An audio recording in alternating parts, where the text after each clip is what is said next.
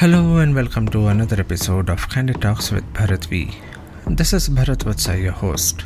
Humans have always been fascinated with mountains, admiring their beauty from afar and from their summits, attempting to reach the top of even the tallest and most treacherous mountains. But very few dare to conquer them. Today on the show, we have one such personality, Premlata Agarwal the first Indian woman to have climbed all the seven summits in the world and the oldest Indian woman to have scaled the world's tallest peak, Mount Everest, at the age of 48. In today's conversation, we will get to hear about her learnings and experiences in the field of mountaineering, the challenges she faced, and how she overcame those challenges. We also will talk about her association with TSAF, TSAF, Tata Steel Adventure Foundation, is a non-profit outbound leadership development institute, founded in 1984 by Miss Bachendri Pal, one of the epitomes of adventure and first Indian woman to climb Mount Everest. TSAF aims to develop leaders for the future by identifying the limits of their mental and physical endurance through a wide range of activities. TSAF programs combine learning from outdoors with organizational development to create an environment that helps teams undergo transformation. It brings the teachings from the best classroom, helping people find their learning and understand and maximize their potential to become true leaders.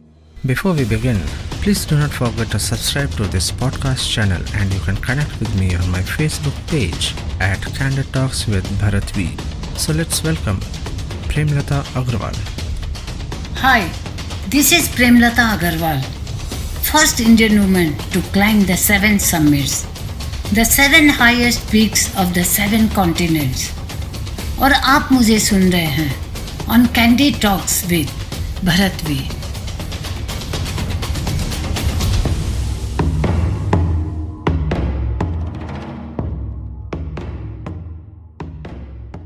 Hello and welcome to another episode of candid talks with Bharat V और आज हमारे साथ show पर है Premlata Agarwal first Indian women to climb the seven summits the seven highest peaks of seven continents how are you doing ma'am welcome to the show नमस्कार भरत जी नमस्कार ji and thank you so much for accepting this uh, invite you know for the podcast show.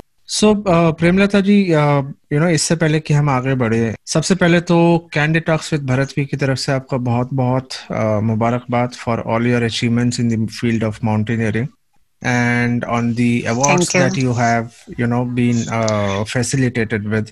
तो आप अपने कुछ background के बारे में बताएँगे. How did you discover your passion you know for scaling the mountains वो आपकी ज़िंदगी में टर्निंग पॉइंट क्या था? Which actually made you you know hooked towards mountaineering तो माउंटेनियरिंग की तरफ़ आपका रुख कैसे हुआ? उसके लिए सबसे पहले मुझे बताना पड़ेगा मेरा चाइल्डहुड से। बिल्कुल जी आप शुरू से बताइए। तो जी बचपन से मैं बताना चाहूँगी। बचपन में मेरा ऐसा कोई शौक नहीं था माउंटेनियरिंग की तरफ़। हाँ जी। क्योंकि मैं तो बहुत ही डरपोक टाइप की लड़की थी। स्कूल में जब पढ़ती थी स्पोर्ट्स में बहुत रुचि थी। हमेशा रेस में ज़रूर पार्टिसिपेट करती थी। और बहुत कोशिश करने के बावजूद भी कभी भी रेस में मैं अव्वल नहीं आई। हम्म। अव्वल तो क्या थर्ड फोर्थ भी नहीं आई लास्ट आती थी। अच्छा। लेकिन मैंने कोशिश करना नहीं छोड़ा। सोचती थी इस साल नहीं तो अगले साल ज़रूर मैं ट्रॉफी लेके आऊँगी। हम्म। लेकिन अगले साल भी वही हार। और इसी तरह हर साल कोशिश करती रही और हर साल हारती रही। लेकिन मैं अपनी रेस ज़रूर कंप्लीट करती थी लास्ट तक दौड़ती रहती थी। Okay. उस समय मेरे छोटे से दिमाग में ये बात नहीं आई कि रेस में दौड़ने के लिए फिटनेस का होना भी ज़रूरी है। मैं एक मोटी सी अनफिट लड़की कैसे सबका मुकाबला कर पाती? दार्जिलिंग से 20 किलोमीटर एक छोटे से गाँव सुकिया पोखरी में मैं मेरा जन्म हुआ वहीं मैंने स्टडी की। मेरे भाई लोग स्पोर्ट्स में बहुत अच्छे थे। उनकी ट्रॉफी देख के मुझे भी जिज्ञासा होती काश ड्राइंग रूम में मेरे नाम की भी कोई ट्रॉफी होती। अच्छा। लेकिन इसी तरह मेरी शादी हो गई। बहुत छोटी एज में शादी हो गई। शादी होके मैं जमशेदपुर आ गई। आप किस एज में थे इफ़ यू डोंट माइंड जब अठारह अठारह साल की एज में मेरी शादी हो गई। अच्छा जी। लेकिन मैंने अंदर से कुछ जीतने की इच्छा शक्ति थी। हम्म। उसको मैंने कम नहीं होने दिया था। मुझे जीतना था हर हाल में। कुछ पाना था कुछ अचीव करना था मुझे। क्या फ़ील्ड था क्या ये मुझे उस समय पता नहीं था कि मेरा क्या फ़ील्ड होगा। जल्दी बच्चे हो गए और जब बच्चे बड़े हुए तो मैं वो सपना उनमें देखने लगी कि कि मैं बच्चों को कुछ बनाऊँगी हम्म, वो कुछ अचीव करेंगे। और इसी तरह जब बच्चे बड़े हुए तो उन्हें भी मैंने स्पोर्ट्स में डाला। और मैं भी मैंने वहीं पर एक फिटनेस सेंटर ज्वाइन कर लिया था। ओके और एक बार वही फिटनेस सेंटर में पता चला कि एक ट्रैकिंग कंपटीशन हो रहा है। Bachendri ji first Indian lady who climb Mount Everest Bachendri Pal. हाँ जी। वो वहाँ पर एडवेंचर की चीफ थी हेड थी। तो उन्हीं के अंडर में एक यहाँ पर एक छोटी सी हिल है दलमा। वो करीब सी लेवल से थ्री थाउज़ेंड फीट है। वहीं पर ट्रैक करके जाना था। और अच्छा। मैंने भी उसमें पार्टिसिपेट किया। ओके और उसी समय मुझे थर्ड प्राइज मिला। अच्छा। जो कि बचपन में इतना स्टेमिना होता है बोलते हैं उस समय दौड़ नहीं पाती थी। शादी होने के बाद बेटियाँ होने के बाद मैं दौड़ी क्योंकि मैंने तब मुझे ख्याल आया कि फिट कुछ भी करने के लिए फिटनेस का होना बहुत ज़रूरी है। बिल्कुल। तो मैं फिट थी शायद इसीलिए मुझे थर्ड प्राइज मिला। और जब मैं उसका सर्टिफिकेट लेने बचेंद्री जी के ऑफ़िस में गई तो वहाँ मैंने एवरेस्ट के फोटोग्राफ्स देखे। अच्छा। वो देख के मैं बहुत प्रभावित हुई और मैंने सोचा मैं अपनी बेटियों को ज़रूर एडवेंचर में डालूँगी। एवरेस्ट की तो मैंने सोची नहीं थी। उन्होंने कहा कि हर साल मतलब हम इस तरह बच्चों के लिए या बड़ों के लिए सबके लिए एडवेंचर के कोर्सेज करवाते हैं हिमालय में दार्जिलिंग में उत्तरकाशी में।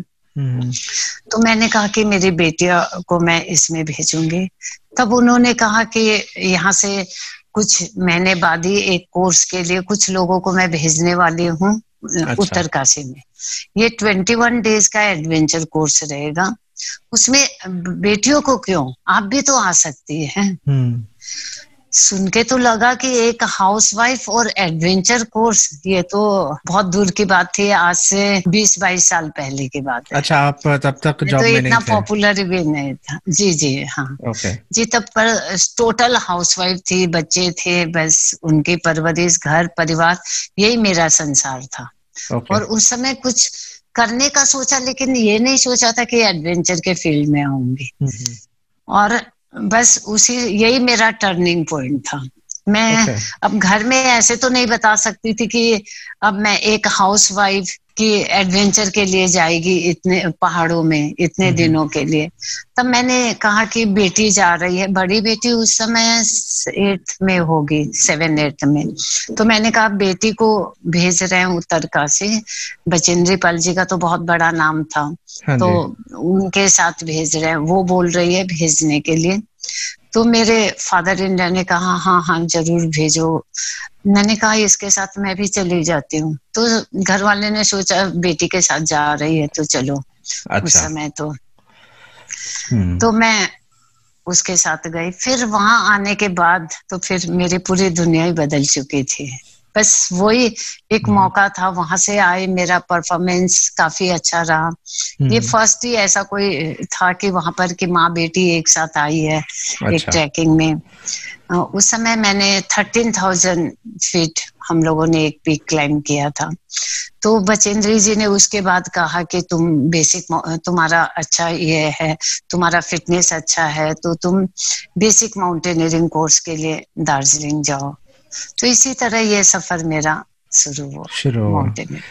तो आपकी बेटी भी माउंटेनियरिंग फ़ील्ड में अग्रसित हैं अभी आपके साथ या? जी हाँ मैं बेटी लोग एवरेस्ट बेस कैंप तक गई है। अच्छा। थर्ड डेजर्ट एक्सपीडिशन किया था एक two thousand kilometre camel safari में।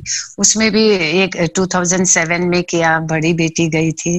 फिर 2015 में किया तो छोटी बेटी भी गई थी उसमें। अच्छा। दोनों बेटी ऐसे ट्रैकिंग वगैरह करती है। Awesome. तो प्रेमलता जी आ, आ, आपने बताया कि आप बचेंद्री पाल से जब पहली बार मुलाकात हुई और वो सब जो फोटोग्राफ्स आपने एवरेस्ट के देखे प्रभावित हुए और फिर आपको मौका मिला वहाँ जाके यू नो माउंटेनिंग करने का।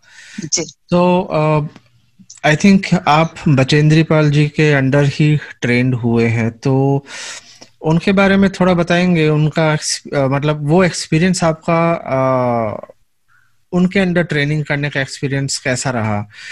किस टाइप का ट्रेनिंग रिजीम आपको फॉलो करना पड़ता था? वो बहुत आई मीन स्ट्रिक्ट थी या she was lenient in her training तो वो एक्सपीरियंस के बारे में थोड़ा सा बताइए। नहीं, उनके साथ मुझे जितने भी एक्सपीडिशन के उनके साथ रहे वो तो बहुत काइंड हार्टेड है लेकिन बहुत स्ट्रिक्ट है बहुत हार्ड वर्क है क्योंकि खुद वो खुद हार्ड वर्क करती है। तो सारा बोलती नहीं खुद करती है तो उनको देख के सब करने लग जाते हैं। वो तो बहुत उनका फिटनेस बहुत अच्छा है अभी भी वो बहुत फिट है। तो डिसिप्लिन बहुत डिसिप्लिन एकदम डिसिप्लिन हम्म। में रहना पसंद करती है तो सबसे ऑब्वियसली चाहेगी कि सब डिसिप्लिन में रहे क्योंकि डिसिप्लिन के बिना तो आदमी आगे बढ़ ही नहीं सकता। Time management team work patience hard work ये सारे हमारे फ़ील्ड में बहुत ज़रूरी है होना। डिटर्मिनेशन तो कितने दिन का ट्रेनिंग ये रहा होगा आपका ऑन सेंटर में? नहीं, देखिए माउंटेनियरिंग एक ऐसा नहीं है कि मुझे उनके अंडर रह के ट्रेनिंग करनी है हम्म। उनका साथ हर समय था मेरे मेरे साथ अभी भी है। अच्छा। इसके माउंटेनियरिंग के लिए बेसिक माउंटेनियरिंग कोर्स करने इंस्टीट्यूट में जाना पड़ता है। अच्छा। जैसे दार्जिलिंग में है हिमालयन माउंटेन इंस्टीट्यूट मनाली में है उत्तरकाशी में है Nehru mountain institute Mount Abu में है ऐसे बहुत सारे इंस्टीट्यूट है। वहाँ जाके आपको ट्रेनिंग लेनी पड़ती है। ट्वेंटी वन डेज़ की ट्रेनिंग लेनी होती है उसमें। उसमें आपकी कैपेसिटी होनी चाहिए कि आप 25 फाइव के जी लोड तक लेके चल सको। उतना अच्छा। फिटनेस लेवल होना चाहिए। Okay. उसमें आपका एंडोरेंस बहुत ज़्यादा होना चाहिए हार्ड वर्क होना चाहिए और उसमें आपको ए प्लस लाना ए प्लस लाना पड़ेगा। अगर आपका बी आ गया तो आप फेल हो गए। उसमें ए लाना पड़ता है। Okay okay. तभी आप पास होंगे। ओके तो वो मैंने बेसिक बेसिक कोर्स दार्जिलिंग से किया। उसमें मुझे बेस्ट ट्रेन अवार्ड मिला था। फिर मैंने एडवांस कोर्स किया नीम से। hmm. तो फिर उसके बाद चांस मिलता है एक्सपीडिशन का। Okay. फिर 2004 में बचेंद्री जी के साथ मुझे आइलैंड पीक जो कि नेपाल में है वो क्लाइम करने का मौका मिला। फिर किली मंजारो क्लाइम करने का मौका मिला 2008 में। अच्छा। फिर थार डेजर थार डेजर गई forty forty days camel safari में 2000 किलोमीटर की ये यात्रा थी। रनअप okay. से स्टार्ट की थी। मतलब कच्छ से और वाघा बॉर्डर तक। Okay. तो इस तरह के बहुत सारे एक्सपीडिशन वगैरह बचेंद्र जी के साथ करने का मौका मिला। तो आपका पहला एक्सपीडिशन कौन सा था? पहले तो जैसे बेसिक कोर्स करने गई तो ये 18,000 feet BC Roy peak climb किया था। उसके बाद एडवांस कोर्स में एक Thelu peak twenty one thousand plus वैसे था okay. वो क्लाइम किया उसके बाद फ़र्स्ट बचेंद्री जी के साथ 2004 में आइलैंड पीक वो क्लाइम किया ओके okay. वो कितना फीट हाई था वो भी ट्वेंटी थाउज़ेंड फीट करीब है। काफ़ी okay. मतलब चैलेंजिंग चैलेंजिंग तो था ही क्योंकि वो फ़र्स्ट थर्ड एक्सपीडिशन था। वैसे okay. देखा जाए तो बीसी रॉय और ये तो कोर्स में ही था। हाँ और वैसे मैं पहला मेरा एक्सपीडिशन था। Okay. तो okay. काफ़ी थोड़ा टेक्निकल भी था वो। अच्छा। तो प्रेमलता जी ये जो आप आ, हर क्लाइम के लिए आई एम श्योर ठीक है, शुरू में आपने इंस्टीट्यूट में जाके आपने माउंटेनियरिंग कोर्स किया, वो तो शुरुआत थी बट हर एक क्लाइम जब आप करते हो कोई भी पीक हो, उसके लिए आपको कुछ स्पेसिफिक टाइप ऑफ़ ट्रेनिंग्स करनी पड़ती होंगी, हर एक, हर एक्सपीडिशन से पहले। वो किस टाइप की प्रिपरेशन होती है, वो कैसे आप कैसे करते हैं, वो प्रिपरेशन के बारे में थोड़ा सा बताइए हमारे श्रोताओं का। देखिए डे वन से फिटनेस रहना बहुत ज़रूरी है। ऐसा नहीं होता कि हम एक पीक जा रहे हैं तो जाने के पहले एक महीना या पंद्रह दिन हम फिटनेस की ट्रेनिंग ले तो फिट हो जाएँगे। वैसा हाँ नहीं होता क्योंकि लंग्स कैपेसिटी बढ़ानी पड़ती है फिटनेस अच्छी रहनी पड़ती है। हंड्रेड परसेंट फिटनेस चाहिए। आपके इतनी कैपेबल होना चाहिए कि आप अपना पूरा लोड भी कैरी करके अपील में जा सको। तो उसके लिए मैं अपनी फिटनेस की ट्रेनिंग छोड़ती नहीं थी। एक हाउसवाइफ के लिए ये पॉसिबल नहीं कि माउंटेन में जाके ट्रेनिंग ले या घंटों जिम में रहे। हम्म। तो मैं जितना भी मुझे समय मिलता सुबह जाती थी जिम भी जाती थी रनिंग करने जाती थी योगा योगा और ये सब मैं घर में करती थी प्राणायाम। जब भी मुझे समय मिलता ज़रूरी नहीं कि मॉर्निंग में समय मिल रहा है तो मॉर्निंग में करूँ। टुकड़ों में जब भी दिन में भी बारह एक बजे भी समय मिला तो उस समय एक घंटा कर लिया। शाम को जब समय मिला तो शाम को एक घंटा कर लिया। वैसे करके मैं अपना फिटनेस हमेशा रखती थी। Okay okay. तो प्रेमलता जी ये हर माउंटेन क्लाइंबिंग यू नो बोलते हैं जैसे कि it comes with its own set of challenges तो आपको किन किन मुसीबतों का सामना करना पड़ा और उन मुसीबतों को आपने कैसे हैंडल कैसे ओवरकम किया? देखिए हर माउंटेन तो अपने आप में एक चैलेंज है। अब जितने भी एक्सपीडिशन किए तो बचेंद्र जी के साथ किए तो उनका हाँ मार्गदर्शन मिला। और चैलेंज के भी सा, साथ साथ सबसे पहले तो ये बहुत ही महँगा फ़ील्ड है। इसके हम्म। लिए स्पॉन्सरशिप चाहिए। तो टाटा स्टील ने इसमें हमारी बहुत मदद की टाटा मेरे जितने भी माउंटेन है सब टाटा स्टील ने स्पॉन्सर किए okay. और बचेंद्र जी भी टाटा स्टील में ही है हम्म। वहीं पर वो एडवेंचर फ़ील्ड में हेड चीफ थी और सबसे पहले तो किली मंजारो क्लाइम किया तो वो तो बचेंद्री जी के साथ मैंने किया था। और एवरेज जब मैं गई तो वहाँ मुझे सबसे पहले तो मुझे डिहाइड्रेशन हो गया था ओके okay. हम एवरेज जैसे बेस कैंप में फोर्टी फाइव डेज़ रहना पड़ता है बॉडी अच्छा। को एक्लेमेटाइज करने के लिए okay. और वहाँ से चार कैंप लगते हैं पहला जैसे एवरेस्ट बेस कैंप 17,500 फीट पे है फिर हम्म। वहाँ से 19,000 फीट तक फ़र्स्ट कैंप एक लगता है वहाँ जाते हैं और वहाँ से फिर वापस बेस कैंप आते हैं फिर सेकेंड डे फिर जाते हैं वहाँ। वहाँ वहाँ रह के वहाँ नाइट स्टे करते हैं और फिर वापस बेस कैंप आते हैं। इसी तरह अप डाउन करते रहते और, हैं। और ये इन और, दो बेस कैंप्स के बीच में डिस्टेंस कितना होता होगा? डिस्टेंस तो वहाँ तो हाइट से नापा जाता है जैसे सत्रह हज़ार से आप उन्नीस हज़ार गए उन्नीस हज़ार से इक्कीस हज़ार अच्छा, फीट गए हाँ. वैसे करके रहता है हाइट हाइट से रहता है हम्म। तो वो भी आपको जाने में तो लग जाता है आपकी फिटनेस कैसी है छह सात घंटे लग जाते हैं वो वहाँ तक पहुँचने में भी लेकिन और वेदर कंडीशन बहुत खराब रहता है। तो मैं कैंप वन ही जाके आई थी। उसी समय मुझे डिहाइड्रेशन हो गया था। खाना कुछ भी नहीं पच रहा था पानी भी नहीं पच रहा था बहुत। तो उस समय मैंने मेडिसिन मैं कभी लेती नहीं हूँ लेकिन उस समय एंटीबायोटिक वगैरह लिया काफ़ी कुछ लिया। तो फिर उसके बाद भी हम लोग का पीरियड रहता है कि इस दिन आपको पीक क्लाइम करना है एवरेस्ट हम्म। की चोटी क्लाइम करनी है तो वो पीरियड भी खत्म हो जाना चाहिए आपका कि अप डाउन करने का कैंप थ्री जाके हाँ आप वापस आ जाओ और आप उसके बाद आप एकदम फिट हो तो आप फिर कैंप फोर जाओगे और वहाँ से फिर एवरेस्ट क्लाइम करोगे लेकिन मेरी तबीयत बहुत खराब थी मेरे सारे साथी चले गए थे उनका रोटेशन हो गया था। फिर बस एक दिन बचा था तो मेरे गाइड ने कहा कि अब अगर आज भी आपकी तबीयत ठीक नहीं रही तो फिर आप नहीं जा पाओगे। Okay. फिर वो पता नहीं कब दूसरा विंडो मिलेगा आपको पीक क्लाइम करने का। Hmm. तो मैंने कहा नहीं मैं जाऊँगी। अब मुझे ठीक लग रहा है। कैसे भी करके थोड़ा माड़ वाड़ पिया कि थोड़ी एनर्जी आए। Hmm. और फिर मैं गई। और सोचते हैं ना कि बोलते हैं कि अगर आप में करने की इच्छा शक्ति है तो भगवान भी आपकी हाँ करेगा। तो मेरे साथ भी वैसा ही था मैं चलती रही तो थोड़ा एनर्जी लेवल तो डाउन था फिर भी मैंने कंप्लीट किया कैंप थ्री तक मैं गई। हम्म, फिर कैंप थ्री के बाद हम लोग चलना शुरू किए थे। उस समय इतनी ज़ोर से आंधी आने लगी। करीब ट्वेंटी थ्री थाउज़ेंड फीट के आगे पहुँच गए थे। Eighty eighty kilometre per hour के हिसाब से उससे okay. भी ज़्यादा।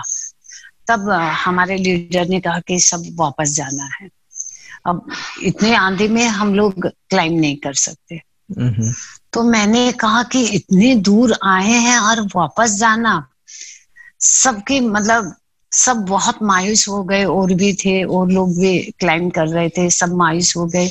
और हम भी नहीं चाह रहे थे कि इतनी मुश्किल से यहाँ ट्वेंटी फोर थाउज़ेंड फीट तक पहुँचे और वापस जाना। हाँ तो बोले नहीं अभी तो हम लोग आगे बढ़ ही नहीं सकते आपको अब हम लोग को वापस जाना ही पड़ेगा कोई उपाय नहीं है। तो हम लोग सोचे चलो कैंप थ्री में आके रुक जाएँगे। थ्री में पहुँचे तो सारे टेंट्स डिस्ट्रॉय हो गए थे। अच्छा। तो बोले अब कोई टेंट नहीं है तो फिर कैंप टू में आके हम लोग रुके। क्योंकि थ्री बहुत ही उसको बहुत ही डेंजर जोन भी बोला जाता है। वहाँ टेंट लगाने का जगह भी नहीं है टॉयलेट फैसिलिटी भी नहीं है। आई आई सेक्स को गार्ड के और बहुत मुश्किल हाँ, से बैठना पड़ता है। बहुत मुश्किल। तो कैंप टू में हम लोग आके रुके कि चलो वेदर ठीक होगा तो हम लोग आगे जाएँगे। हम्म, लेकिन कैंप टू में भी एकदम तब तक भी वेदर ठीक नहीं था। बोले कि आप लोग अब दूसरे दिन बेस कैंप उतर जाओ। तो हम लोग बोले कैसे बेस कैंप उतरेंगे? बोले नहीं अब तो खाना पीना भी जो प्लान करके लेके आते हैं इतने दिन का हम्म, राशन है यहाँ तक चलना चाहिए। कैंप टू के बाद तो बिस्किट सब ड्राई रहता है। जो भी रहता है खाना पीना बिस्किट्स है ड्राई फ्रूट्स है चॉकलेट्स है वही सब रहता है। तो बोले कि नहीं अब तो नीचे उतरना ही पड़ेगा हम्म, बेस कैंप पे। क्योंकि अभी कितना दिन इंतज़ार करेंगे और बहुत मायूस होके हमें नीचे उतरना पड़ा था। ये बहुत ही दुखदायी पल थे हमारे लिए। और Okay. उस समय तो सब जगह यही हो गया था कि हम लोग क्लाइम नहीं कर पाए थे। बहुत चैलेंज मतलब हर माउंटेन चैलेंजिंग होता है। कुछ ना कुछ वेदर को लेके फिटनेस को हम्म। लेके इस तरह के चैलेंजेस आते रहते हैं। तो और- उस उस ड्यूरेशन में वो आप दोबारा क्लाइम कर पाए फिर वापस एवरेस्ट या फिर आप अगले साल हाँ। दोबारा किया दोबारा नहीं नहीं नहीं उसी समय जब नीचे आए तो आ, मेरे फादर से बात हुई।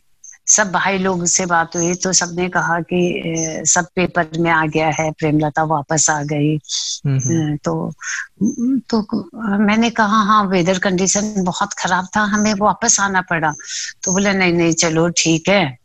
अब वापस आ जाओ तुम। मैंने भी सोचा कि एकदम मौत को इतना नज़दीक से देखा तो मैंने सोचा कि अब मेरा हो गया मुझे एवरेस्ट क्लाइम नहीं करना। ओके क्योंकि एक हमारे साथ एक लड़का था बाहर कंट्री का स्विट्जरलैंड का वो उसको भी घर वालों ने बुला लिया तो वो भी वापस चला गया। अच्छा। तो सब बहुत हताश से हो गए थे तो मैंने कहा नहीं मैं तो अब वापस ही जा रहे हैं क्योंकि एक तो मैं इस एज में मैं हम्म, उस समय तो हमारी एज के 2011 में तो कोई भी हिम्मत नहीं करता था 48 इयर्स में एवरेस्ट क्लाइम करना। हम्म, तो मैंने पहल की थी उस समय अभी तो क्लाइम करने लगे हैं, लेकिन उस समय तो कोई भी नहीं तो वैसे ही मेरा गाइड हमेशा मुझे बोलता रहता था इस एज में क्यों मरने आ गई एक इंडियन वुमेन ये. क्लाइम करने घर जाओ घर में बच्चों को देखो। तो बहुत मुझे जब भी उसके मोटिवेशन की ज़रूरत पड़ती वो मुझे डिमोरलाइज करता था। अच्छा। तो उसके बाद तो वो बोला कि अब आप घर जाइए बस हो गया एवरेस्ट हम्म, तो और मैं भी बहुत उस समय तो मौत को देख के मुझे भी लगा था कि नहीं घर ही चला ही जाना चाहिए। फिर घर में फ़ोन किए तो भैया ने बस फ़ोन रखते रखते कहा देख लेना वेदर ठीक होगा तो। मैंने कहा ये क्या? फिर हस्बैंड से फ़ोन किया तो बोला नहीं नहीं एकदम वापस आ जाओ। अच्छा। फिर बोला हमेशा थोड़ी वेदर खराब होता है। अच्छा। फिर फिर बेटियों से बात की। तो कहा कि आप तो सब कुछ कर सकते हो मम्मी एकदम वापस मत आना हाँ। आप सब कुछ कर सकते हो बचेंद्री जी से बा, बात की तो उन्होंने भी यही कहा हमेशा थोड़ी वैसा ही वेदर रहता है तो एक लगा कि विश्वास हाँ। कि कोई सब चाहते हैं कि मैं कर सकती हूँ और वेदर ठीक हो सकता है okay. सबका पॉजिटिव थिंकिंग है सबकी हम्म। किसी ने भी नेगेटिव वे से नहीं बोला कि हाँ ऐसा हो जाएगा वैसा हो जाएगा तुम आ जाओ। तो एक मन में थोड़ी सी हिम्मत आ गई। फिर okay. पापा से बात हुई तो उन्होंने तो डांटना ही शुरू कर दिया कि जब तुमने एक कदम आगे बढ़ाया तो पीछे क्यों हटना हटना? मौत अच्छा, से क्या डरना? मरना अच्छा, ही है तो कुछ अच्छा, करके मरना। तो उन्होंने उस वजह से डांटा ये नहीं कि वापस आ जाओ मतलब वापस क्यों आ रहे हो? करके आओ वापस। हाँ तो इतना मतलब इतनी एनर्जी आ गई हम्म। कि मुझे तब लगा कि नहीं हर सबको विश्वास है कि मैं कर सकती हूँ। और सबका पॉजिटिव एटीट्यूड पॉजिटिव वे से सब बोल रहे हैं कि जाना है। तो मुझे जाना है। तो हम्म। मैंने कहा कि मेरे शेरपा को कि मैं जाऊँगी एकदम। अब मुझे जाना है। चाहे वेदर कैसा रहे मैं इंतज़ार करूँगी। वेदर ठीक होने का। और तीन चार दिन बाद वेदर ठीक था तो बोले अभी मौका है तबीयत भी काफ़ी संभल गई थी। तो फिर वो मौका मैंने नहीं छोड़ा मैंने कहा नहीं हम जाएँगे। और उसके बाद फिर किस्मत ने तो साथ दिया ही क्योंकि मुसीबतों ने तो पीछा छोड़ा नहीं था। जब छब्बीस सत्ताईस हज़ार फीट में पहुँची तो मेरे ऑक्सीजन मास्क में कुछ प्रॉब्लम आ गई। तो उसको ठीक करने के चक्कर में मैंने अपना ग्लव्स खोला तो वो हाँ। तेज आंधी में वो तो उड़ गया। जैसे ही खोला उड़ गया कि उसको ठीक करने के चक्कर में। और वहाँ फिर मैंने मैंने तो एक कदम बढ़ाया कि मुझे तो हर हाल में जाना है। हाँ और गाइड आगे आगे जा रहा था उसको भी मैं बता नहीं पा रही थी कि मुझे लगा कि वापस ही भेज देगा वो तो। हाँ. और जब मैंने कुछ कदम आगे बढ़ाया तो मुझे एक वहाँ पर उलन ग्लव्स मिला और अच्छा। मैंने उसे पहना क्योंकि मेरा तब उस उस समय मुझे पता था मेरे हाथ पाँव ठंडे होने लगे थे मुझे पता था फ्रॉस्ट बाइट हो सकता है हाथ पाँव कट सकते हैं कुछ भी हो सकता है लेकिन बस एक जुनून था कि हम्म। मुझे अपने तिरंगे को ऊपर चोटी में पहुंचाना है मुझे हर हाल में जाना है चाहे हम्म। मेरे जाने क्यों न चलाए जाए मुझे तो ऊपर ही जाना है या भगवान के घर या एवरेस्ट की चोटी पर। एक मतलब एक शक्ति से आ गई थी। हम्म, और उसी से मैं आगे बढ़ रही थी और वो ग्लव्स मिला देवी की कृपा से और मैंने वो पहना और उसी से क्लाइम किया। जबकि okay. मतलब वहाँ के क्लाइमेट के हिसाब से वो वुलन ग्लव्स सुइटेबल भी नहीं था। Okay. और उसी से मैंने क्लाइम किया। तो फिर जब आप आगे बढ़े एंड वो वुलन ग्लव आपको लकीली वहाँ पे मिल गया। सो so बेसिकली उसके बाद फिर आपको कितना टाइम लगा ऊपर तक चोटी तक पहुँचने के लिए वो क्लाइम कंप्लीट करने के लिए? नहीं तब तो सत्ताईस हज़ार फीट में पहुँचे थे। काफ़ी तब रात की बात थी। घड़ी तो मैंने नहीं देखी। हाँ करीब फिर रात भर चलती रही सुबह ही पहुँची या एक दो बजा होगा उस समय। अच्छा। जो भी टाइम रहा होगा। फिर सुबह नौ साढ़े नौ बजे पहुँचे थे। रात okay. को दस बजे क्लाइम करना शुरू किया था और सुबह। बहुत चैलेंज है माउंटेन में। तो और क्या क्या चैलेंजेस फेस करने को मिलता है वहाँ पे देखिए पानी हम लोग लेके जाते हैं कम पड़ जाता है गला सूखने लगता है हम्म। खाना पीना खत्म हो जाता है भूख तो लगती नहीं लेकिन पेट में क्रैम्प आने लग जाते हैं okay. जब मैं उतर रही थी तो मेरे पास पानी भी नहीं था क्योंकि पहले लेके गई कोई मांग रहा था तो थोड़ा थोड़ा करके दे भी दिया था मैंने थोड़ा जो भी मांग रहा था ये नहीं सोचा कि कुछ अपने लिए भी बचा दो बट वहाँ पे आप पानी जो लेके जाते हो वो जम नहीं जाता होगा मतलब वो आ, नहीं वो एक स्पेशल टाइप का थर्मस रहता अच्छा, है ओके। तो उसमें थोड़ा वार्म रहता है बहुत गर्म तो नहीं रहता लेकिन वो लिक्विड रहता है उसमें। ओके ऑर्डिनरी उसमें तो जम जाता है जो यहाँ हमारे थर्मस रहते हैं उसमें। और खाना जो आप लेके जाते हैं वो किस टाइप का खाना chocolates chocolates dry fruits chocolates लेके जाते हैं ड्राई फ्रूट्स बहुत ज़्यादा ड्राई फ्रूट्स भी नहीं खा सकते। डिहाइड्रेशन हो जाता है फिर पानी की भी ज़रूरत पड़ती है। तो चॉकलेट्स रेगुलर रहते हैं। अच्छा। तो वो चॉकलेट भी खत्म हो चुके थे उतना बहुत ज़्यादा रखा भी नहीं कि अपने लिए कि हैंडी रखूँ ज़रूरत पड़ सकती है। तो बहुत पेट में क्रैम्प आने लगा था जब उतर रही थी तब। क्योंकि हाँ उतरना तो और भी ज़्यादा डिफ़िकल्ट होता है एक डाउन हम्म। में उतरना ऊपर से आदमी एकदम जब जाता है तो जोश में चढ़ जाते हैं लेकिन जब उतरते हैं पूरा रात भर चलता है चलते हैं और और बहुत ही रास्ता भी बहुत नीचे नीचे खाई दिखती है बहुत मुश्किल होता है okay. उतरना एक थकान में भी तो बहुत मुश्किल बहुत मुश्किल हुआ था मुझे उतरने में तो कोई ऐसा यादगार इंसिडेंट जो आप अक्सर याद करते हैं एंड यू नो आपको एकदम सोच के भी कब कभी छूट जाए, ऐसा कोई इंसिडेंट आपको ये तो देखिए ग्लव्स वाला भी मेरे लिए बहुत ही चैलेंजिंग था क्योंकि ग्लव्स मेरा पैर की उंगलियाँ ठंडी होने लग गई थी। और जब मैं पूरा नीचे उतर गई बेस कैंप तक बहुत मुश्किल से मैं बेस कैंप पहुँच पाई थी। उस समय तो जोश जोश के से उतर गई लेकिन जब बेस कैंप पहुँची तो उंगलियाँ थोड़ी हल्की नीली भी पड़ गई थी। अच्छा। उसके बाद शूज़ पहनना भी मुश्किल हो गया था तो मैं पूरा चप्पल पहन के मैं फिर लुकला तक पहुँची हूँ okay. बाकी ट्रैकिंग और भी चार पाँच दिन चार दिन की और भी ट्रैकिंग रहती है बेस कैंप से नीचे उतरना पड़ता है तो चप्पल okay. पहन के मैं उतरी थी और वो पथरीले कभी एक पत्थर भी लग जाता था कहीं नाखून में कहीं भी तो हम्म। बहुत पेनफुल था वो सब मेरे लिए तो कौन कौन से माउंटेन पीक्स आप अभी तक क्लाइम कर चुके हैं प्रेमलता जी और उन सब में से टफेस्ट तो, कौन सा था वैसे तो बहुत सारे माउंटेन क्लाइंब किए लेकिन सेवन समिट में Everest top of the world ये तो चैलेंजिंग मुश्किल है ही। हाँ उसके अलावा कास्टेंस पिरामिड था ये इंडोनेशिया वाला। Okay. इसमें जो पोर्टर रहते हैं वो भी स्टोन एज के रहते हैं वहाँ इंग्लिश भी उन्हें नहीं आती है। अच्छा। स्पेनिश स्पेनिश वो लोग अप, या फिर अपनी कोई लैंग्वेज बोलते हैं जो गाइड रहता है उसको भी इंग्लिश नहीं आती वो भी डिक्शनरी देख देख के जवाब देता था कुछ भी अच्छा, पूछो तो। ओके उनका लैंग्वेज प्रॉब्लम खान पीन प्रॉब्लम मैं तो प्योर वेज हूँ।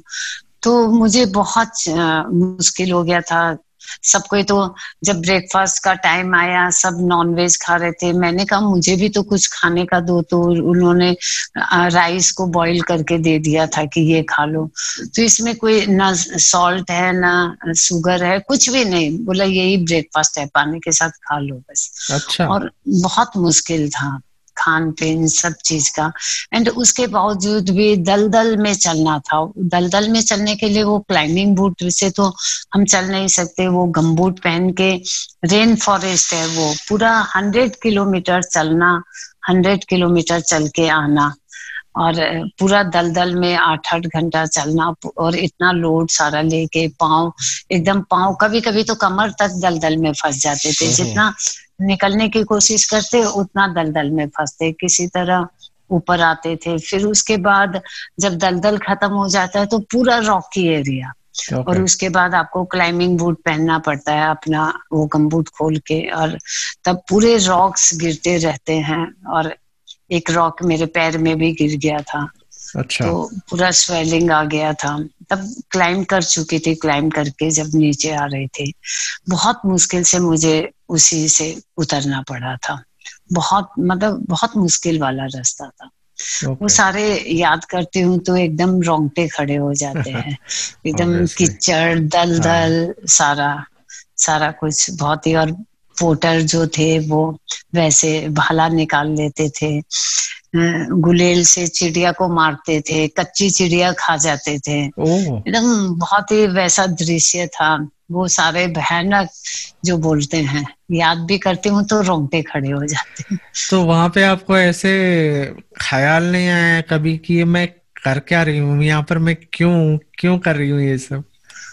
नहीं वो कभी ये ख्याल नहीं आया।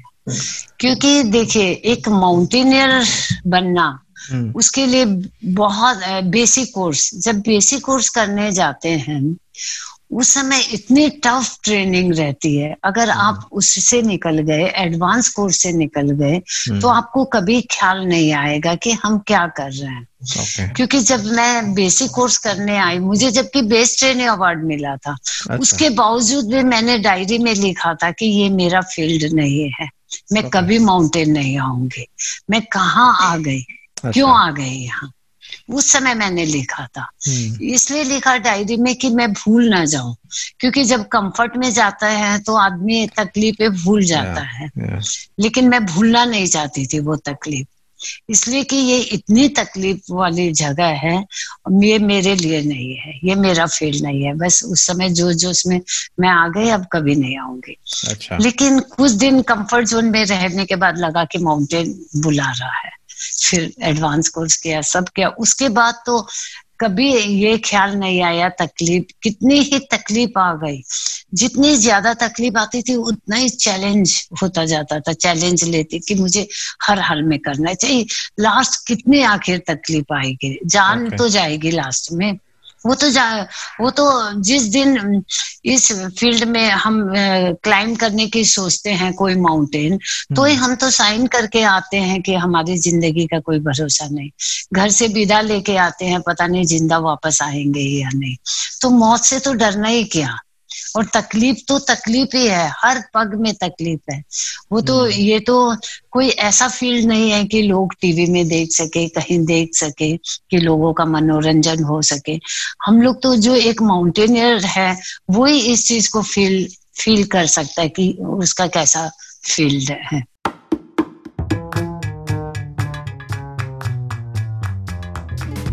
So that was Premlata Agarwal, the first Indian woman to climb the seven summits, the seven highest peaks of the seven continents. She truly is an inspiration to all those housemakers out there and gives them a message that nothing is impossible if you have determination and fitness. Thank you all so much for listening to this episode of the podcast show Candid Talks with Bharat V. If you like the show, please do like, subscribe, and share with others. If listening on Apple Podcast, do not forget to rate 5 stars. If on Spotify or YouTube, do not forget to subscribe and share. All the bikers can listen to this episode on bikersclub.in. इसके साथ हम आज का सफ़र यहीं समाप्त करते हैं बातों का सिलसिला जारी रहेगा with Premlata Agarwal to hear more of her experiences in our next episode of Candid Talks with Bharat V. Stay home, stay safe. This is Bharat Vatsa signing off for today. दुआ में याद रखना जय हिंद